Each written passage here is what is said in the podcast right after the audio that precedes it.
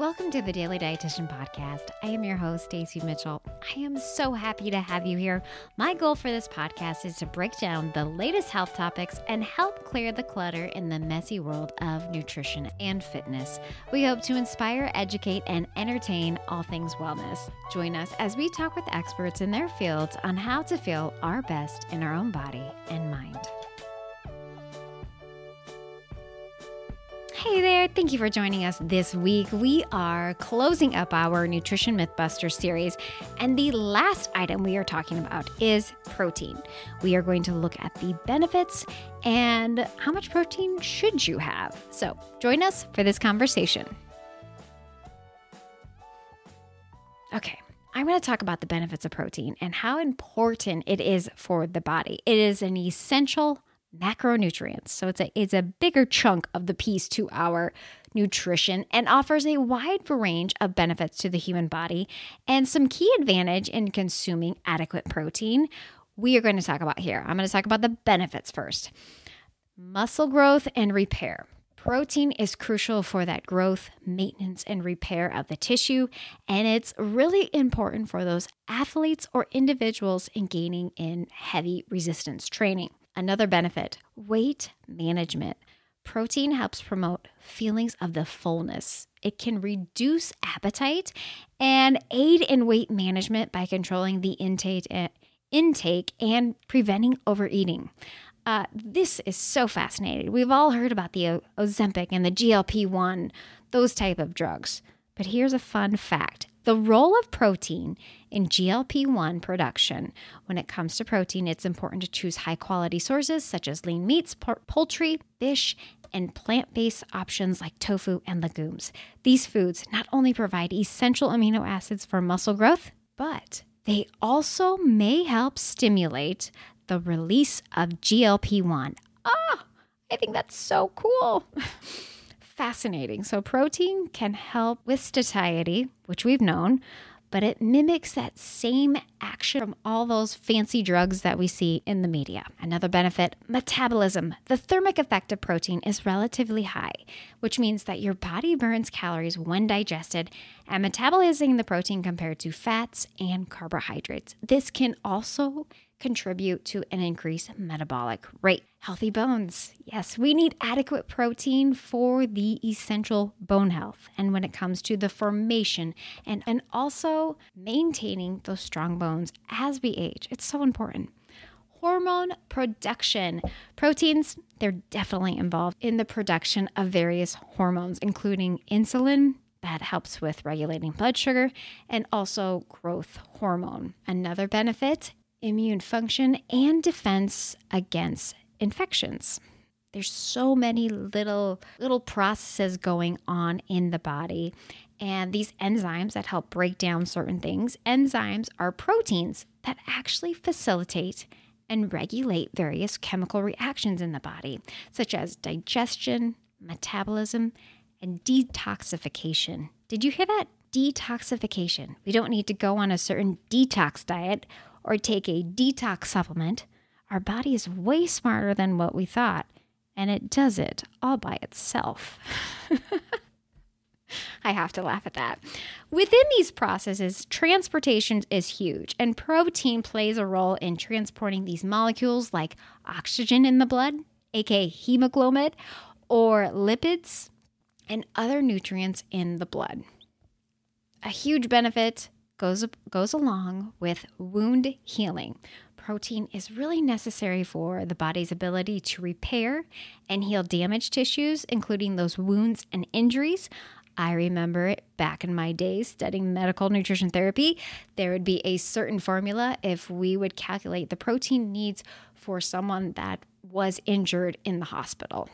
I think we've heard this one. Protein helps with hair and nail health. Hair and nails are made up of structural proteins called keratins. And if you're lacking in protein, you may find this out if you see more hair fall out or if your nails chip easily. Along with that, protein promotes healthy skin. Collagen, hey, we've heard of that one. is a protein and it is essential for the skin elasticity and hydration. Now, FYI, I just want to take a little moment here and talk about collagen protein because I think a couple years ago it was all the rage. We saw it everywhere. It was advertised. Jennifer Aniston was putting it in her coffee. Social media influencers were telling us to grab their code to get their special collagen, and it got so much hype. And I just want to explain a little bit more about collagen. Collagen protein is not considered a complete protein because it lacks one or more of the essential amino acids to meet the body's dietary needs. Complete proteins, they contain all nine essential amino acids. Amino acids are just the building blocks of proteins, okay? So, amino acids cannot be produced by the body. We have to get them through our, our diet, which is why nutrition is so important. Um, collagen protein, it's derived from connective tissues and skin of animals, and it's notably low in some of these essential amino acids, primarily tryptophan, which is often the limiting amino acid. Uh, tryptophan is essential for the synthesis of various proteins and neurotransmitters and all those other things that I talked about that was going on the, in the body that protein was beneficial for. Okay, however, collagen protein even though it is not a complete protein, it still offers a wide range of health benefits. Um, like we're talking about the connective tissues, as mentioned. Um, collagen supplements are used to support the skin, joint, and bone health, and they can complement a diet rich in those complete proteins, even if they don't provide the essential amino acids.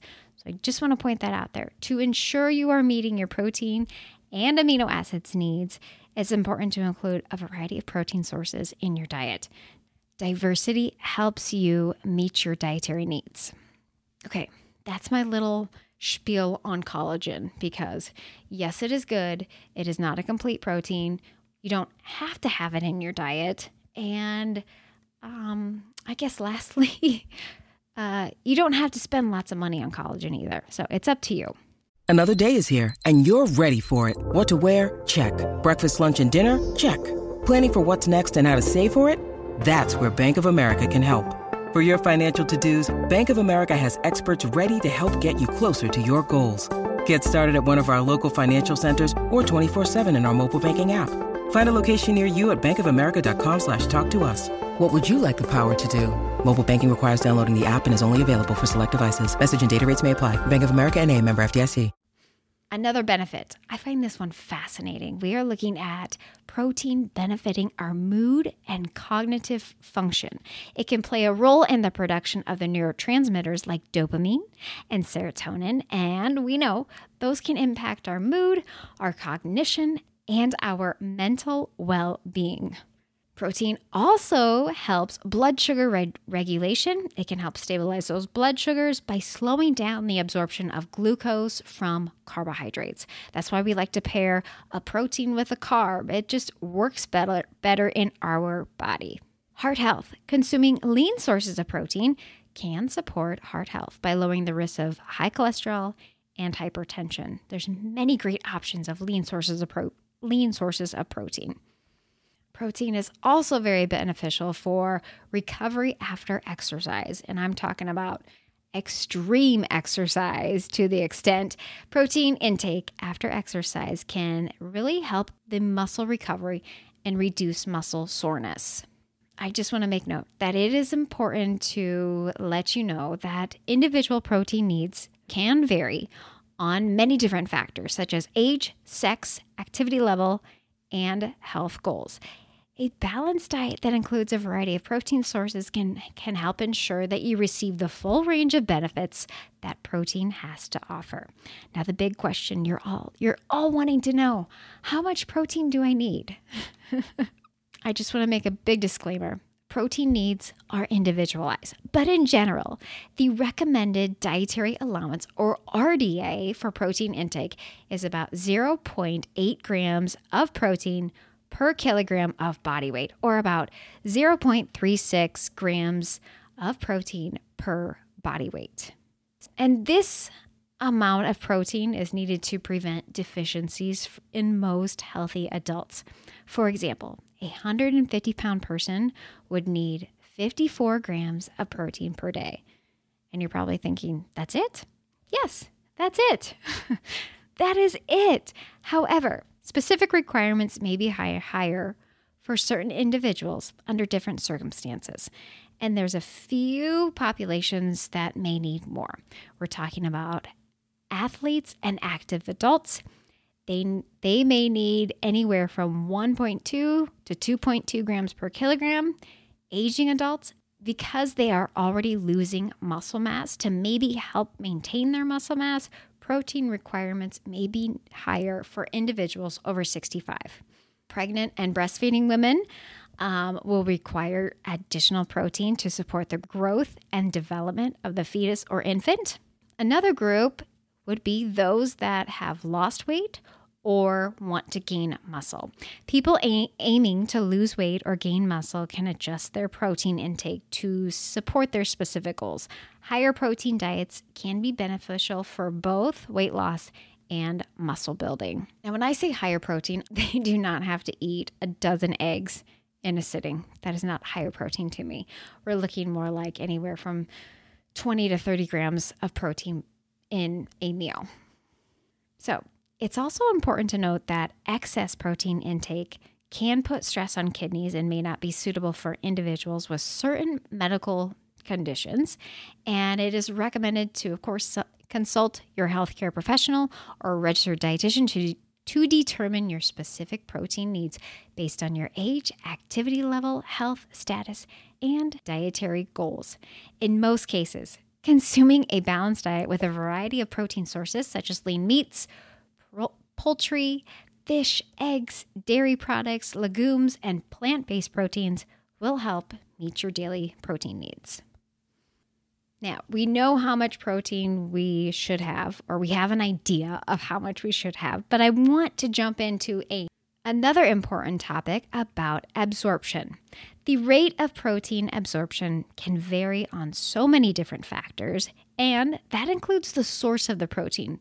Generally, the human body can absorb and utilize a certain amount of protein at a time, with estimates suggesting about 20 to 25 grams of protein per meal for most individuals. Okay, that could be totally different for uh, someone in a larger frame. However, there's no exact one size fits all value at these absorption rates, so that can differ from varying among people.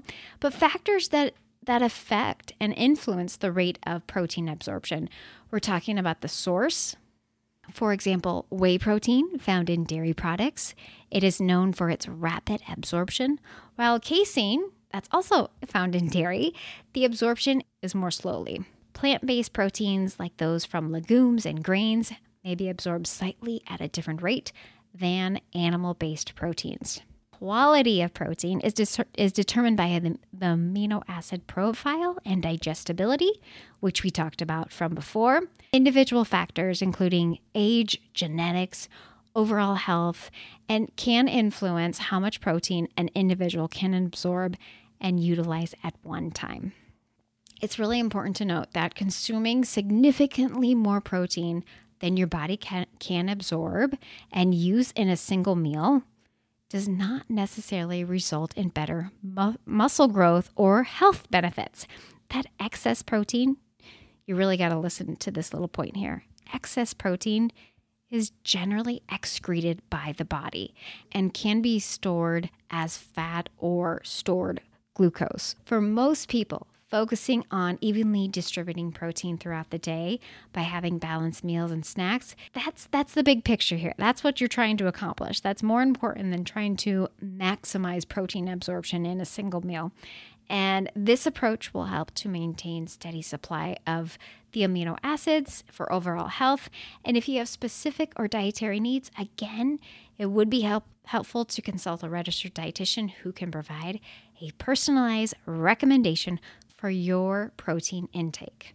I want to talk a little bit about sources because generally our animal sources, and that's we're looking at a four ounce serving across the board for chicken breast, salmon, 90% lean ground beef, turkey. They're all around that 25 grams of lean protein. Same with tuna. When we are looking at firm tofu for three ounces, 15 grams of protein. Our lentils, our beans, black beans, chickpeas, they're around 9 grams of protein. Quinoa, at a half a cup, we have about 4 grams of protein. Edamame, we have 10 grams of protein. One large egg, 6 grams of protein. Three fourths of a cup of Greek yogurt, 16 grams of protein. Half a cup of cottage cheese, 12 grams of protein. Two tablespoons of peanut butter, 7 grams of protein.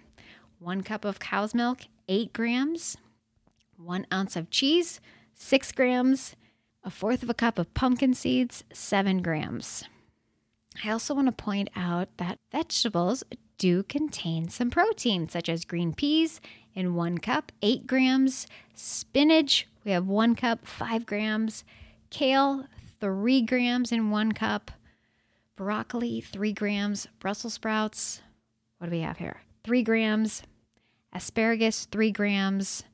Um, so it's pretty neat to see. Spirulina, that's that blue green algae that's rich in protein. You see you may see that listed in a dietary supplement. That's roughly about 4 grams of protein per tablespoon. Nuts offer a source of protein. Almonds 6 grams, peanuts 7, walnuts 4, cashews 5, pistachios 6, Brazil nuts 4, pecans 3, hazelnuts 4, macadamia nuts 2, and chestnuts 1. So nut, nuts are not only a good source of protein, but they also provide the healthy fat, fiber, vitamins, minerals, antioxidants, and they are great to be enjoyed as a snack, added to a salad, used in baking, and enjoyed in so many variety of ways. So I hope this gave you a little bit of clarity when it comes to protein. How many times do we see on a product higher in protein or good source of protein? And how many times do we see protein marketed on products? It's becoming a hot topic. So in the Cliff Notes version, you really don't need as much protein as you think. You're probably getting it from a lot of food sources. However, if you're not getting a variety of foods in your diet, it may be nice to have a supplement because your body usually breaks it down similar to other protein sources.